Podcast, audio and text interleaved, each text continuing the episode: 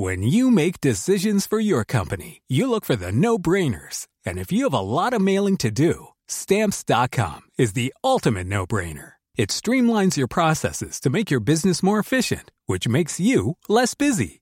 Mail checks, invoices, legal documents, and everything you need to keep your business running with Stamps dot com. Seamlessly connect with every major marketplace and shopping cart. Schedule package pickups and see your cheapest and fastest shipping options from different carriers. With rates up to eighty-nine percent off U S P S and U P S rates. And with the Stamps dot com mobile app, you can take care of mailing and shipping wherever you are. Make the same no-brainer decision as over one million other businesses with Stamps dot com. Sign up with code PROGRAM for a four-week trial, plus free postage and a free digital scale. No long-term commitments or contracts. That's stamps dot com. Code Program.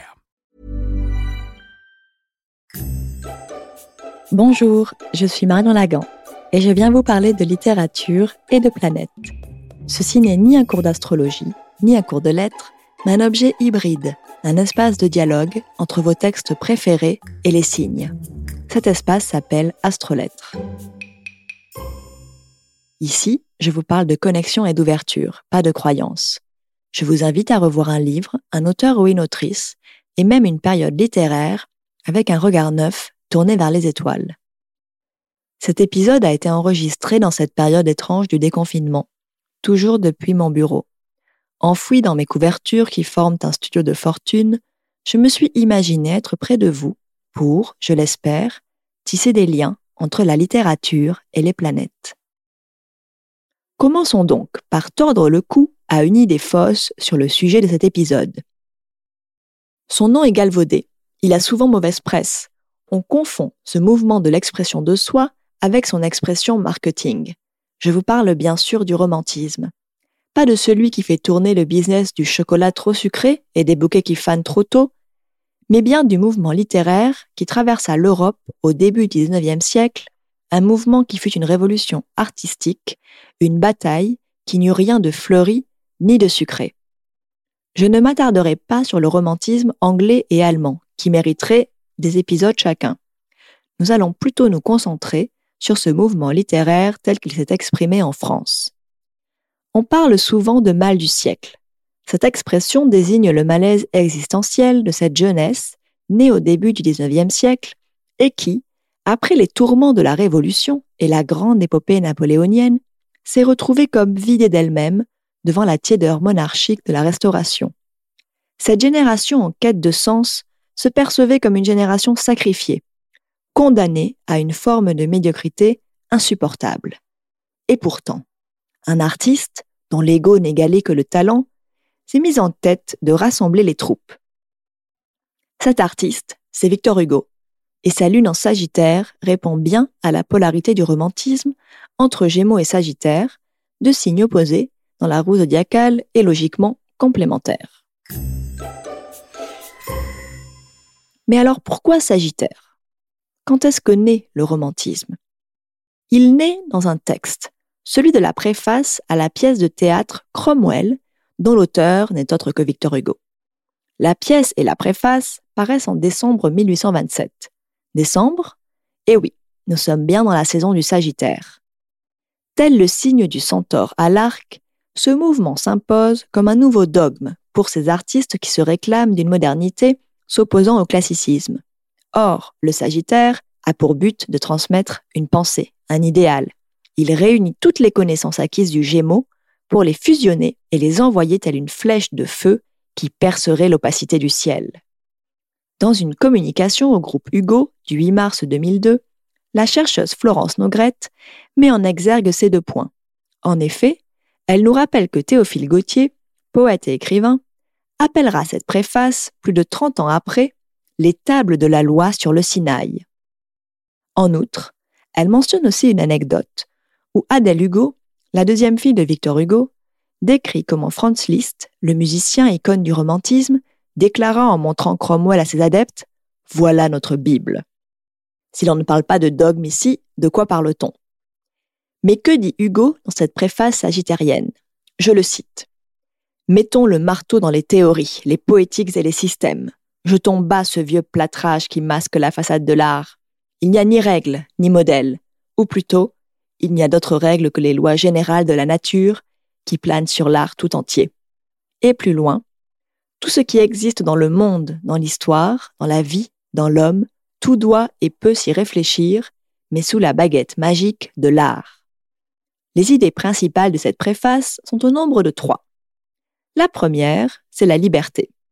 Une notion toute sagittarienne qui s'applique à la création, une création qui se défie des règles. La deuxième idée, c'est de revendiquer le grotesque comme une valeur romantique. Là aussi, le Sagittaire transparaît, lui qui embrasse toute l'absurdité du monde pour lui assigner un objectif. Enfin, la dernière idée, c'est l'autonomie du génie, autrement dit celle de l'artiste qui crée et transmet son propre système de pensée. Hugo se pose ici en professeur, l'archétype du Sagittaire. Il donne à penser, certes, mais il dit aussi quoi penser. Que dire de cette polarité Gémeaux-Sagittaire ? Le romantisme, malgré ce côté dogmatique exprimé dans la préface, est quelque chose de beaucoup plus épars, à commencer par la multiplication de ses expressions, que ce soit dans la musique, la poésie, le roman ou encore le théâtre. Et surtout, si Hugo théorise l'idée du romantisme dans cette préface de décembre mille huit cent vingt-sept, il convient de noter que dès mille huit cent dix-neuf, des poètes et des poétesses comme Marceline Desbordes-Valmore sont déjà romantiques, sans le dire. La multiplicité des thèmes abordés dans le romantisme parle aussi de la curiosité des Gémeaux. Du moi en souffrance à l'engagement politique, en passant par la spiritualité, la recherche de liberté, la nature, les ruines, le goût pour la solitude, et j'en passe. Vous l'aurez compris, ce romantisme a vocation à toucher à tout, ainsi que les Gémeaux. Mais pour mieux porter un message de modernité, une idée défendue comme celle du Sagittaire. Je vous parlais de Marceline Desbordes-Valmore, qui, dans Élégies et Romances, paru en mille huit cent dix-neuf, parlait déjà de romantisme. Les thématiques de la souffrance, de l'amour malgré tout, se retrouvaient déjà dans son œuvre. Dans une lettre datée du deux août mille huit cent trente-trois, Victor Hugo lui écrira d'ailleurs « Il y a le monde des pensées et le monde des sentiments. Je ne sais pas qui a la pensée, et si quelqu'un l'a dans ce siècle. Mais à coup sûr, vous avez l'autre, vous y êtes reine. » C'est ce que l'on peut entendre dans cet extrait de son poème intitulé « L'amour ». Vous demandez si l'amour rend heureuse. Il le promet, croyez-le, fût-ce un jour. Ah, pour un jour d'existence amoureuse, qui ne mourrait, la vie est dans l'amour. Plus connu car plus enseigné, Lamartine et Vigny sont deux des figures de proue du romantisme poétique, mais aussi politique, puisque Lamartine fut ministre des Affaires étrangères, certes provisoire, entre février et mai mille huit cent quarante-huit. Il signa d'ailleurs le décret d'abolition de l'esclavage le vingt-sept avril mille huit cent quarante-huit, incarnant bien ici le désir de liberté du Sagittaire pour lui et pour les autres. Lamartine, dans ses nouvelles méditations poétiques parues en mille huit cent vingt-trois, compose un poème, Les Préludes, qui fut mis en musique par Franz Liszt. Le thème de la mort, de l'impermanence des choses, y reparaît lorsqu'il écrit « Tout naît, tout passe, tout arrive au terme ignoré de son sort. À l'océan l'onde plaintive, au vent la feuille fugitive, l'aurore au soir, l'homme à la mort. » Enfin, Alfred de Vigny incarne peut-être le Sagittaire dans tout son excès, avec une forme de dogmatisme hautain. Féru de symboles, il compose une œuvre dont la modernité annonce des poètes, tels que Baudelaire, bien sûr, et Mallarmé. Il a une appétence toute particulière pour la souffrance, qui vient nourrir l'image que l'on a de ces romantiques, comme d'artistes posant sur leurs rochers battus par les flots. En effet, pour Vigny, tout le monde souffre. Plus on est supérieur, plus on souffre. Et le génie étant bien sûr le pinacle de l'humanité, c'est lui qui souffre le plus.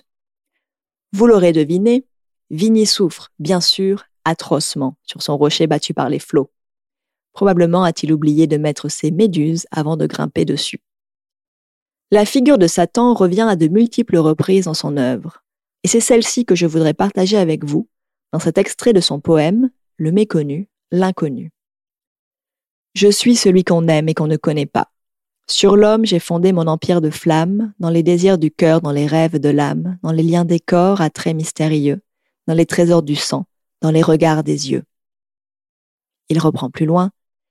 J'ai pris au Créateur sa faible créature. Nous avons malgré lui partagé la nature. Je le laisse, orgueilleux des bruits du jour vermeil, cacher des astres d'or sous l'éclat d'un soleil. Moi, j'ai l'ombre muette, et je donne à la terre la volupté des soirs et les biens du mystère. » Le pinacle du mouvement romantique, quelques années à peine après la préface de Cromwell, viendra aussi d'Hugo. C'est bien sûr une bataille où les archers du romantisme s'opposent aux anciens, la bataille d'Hernani. Leur gilet rouge, emblème de leur appartenance à ce courant qui s'exprime dans le nouveau drame romantique, brille du feu sagittérien, celui qui veut imposer son idée. Pourquoi ? Mais parce que c'est la bonne, tout simplement. Qui dit modernité ne dit pas pour autant tolérance ou recul. La première représentation d'Hernani, le vingt-cinq février mille huit cent trente, provoquera donc cette bataille. On y retrouve les noms les plus célèbres de nos jours, mais qui, à l'époque, sont pour certains encore de jeunes artistes qui n'ont pas la réputation du prodige qu'est Victor Hugo. Ainsi, Balzac, qui en est au frémissement de la comédie humaine, participe à cette bataille, recevant pour l'occasion un trognon de chou en pleine figure. Du moins, c'est ce que la légende raconte. Car la bataille d'Hernani est devenue un symbole dont la réalité tient pour beaucoup au récit que Théophile Gautier en fera. En mille huit cent soixante-douze, plus de trente ans après l'événement, il écrit notamment « Cette soirée décida de notre vie. Là, nous reçûmes l'impulsion qui nous pousse encore après tant d'années et qui nous fera marcher jusqu'au bout de notre carrière. Cette impulsion, ne serait-ce pas celle de la flèche tirée par le Sagittaire ? En réalité, ce que l'on reproche à Hugo et aux romantiques, c'est de vouloir rendre l'art dramatique, un art pour les élites, un art qui serait aussi destiné au peuple, poétique et politique. L'art romantique vise tous les hommes, à défaut de toutes les femmes. Transmettre sans distinction de classe, c'est là ce qu'Hugo a théorisé dans sa préface à Cromwell. Voyez-vous de quelle personnalité historique il s'agit ? C'est l'homme qui a déposé un roi, Charles Premier, et l'a fait décapiter. Pour l'anecdote, Charles Premier, c'est le roi que l'on retrouve dans vingt ans après, le deuxième tome des Trois Mousquetaires. Ce choix politique sera reproché à Hugo, bien plus que ses choix poétiques. Il faut dire que le souvenir de la guillotine est encore frais pendant la Restauration. Alors ce mouvement, cette volonté de liberté, d'autonomie, de modernité, que va-t-il leur arriver dans les années qui suivent ? Lamartine va cesser d'écrire. Vigny, s'il traduira Shakespeare, ne publiera plus de recueil de poèmes de son vivant. Quant à Musset, que je n'ai pas mentionné jusque-là, il n'écrira plus que des pièces de commande pour le Second Empire. Mais le romantisme ne meurt pas. Il devient le territoire d'un homme, Victor Hugo. Son exil politique, durant le Second Empire, lui donne matière à créer poésie. Cette poésie, c'est les châtiments et les contemplations, qui parlent puissamment de lui et encore de lui. Il écrira aussi des romans comme Les Misérables, qui se déroulent en mille huit cent trente-deux, en pleine période du romantisme. Mais c'est surtout la légende des siècles qui se présentera comme une somme romantique qui vient mettre un point final à un mouvement enflammé, optimiste car il croit au changement qu'il soit imposé au monde et à la fois terriblement autocentré où le moi se dissout peu à peu dans un questionnement constant. C'est dans la légende des siècles qu'Hugo écrit le poème d'où est sorti ce livre. Celui-ci se présente comme un adieu au romantisme, un testament d'une idée aussi belle qu'impossible à réaliser. Laissons donc à Hugo le dernier mot.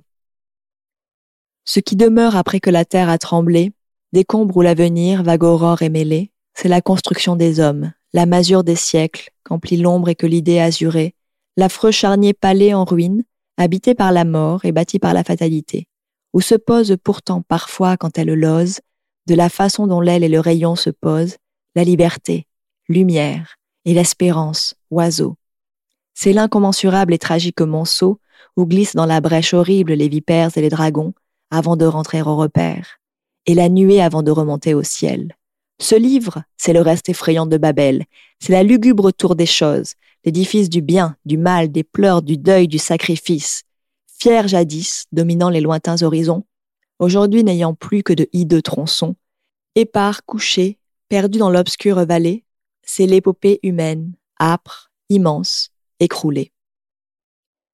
L'égocentrisme passionné et passionnel du romantisme disparaît devant l'ambition scientifique d'analyser les mœurs, une ambition portée par le réalisme d'un Balzac, de Flaubert bien sûr, et surtout le naturalisme de Zola.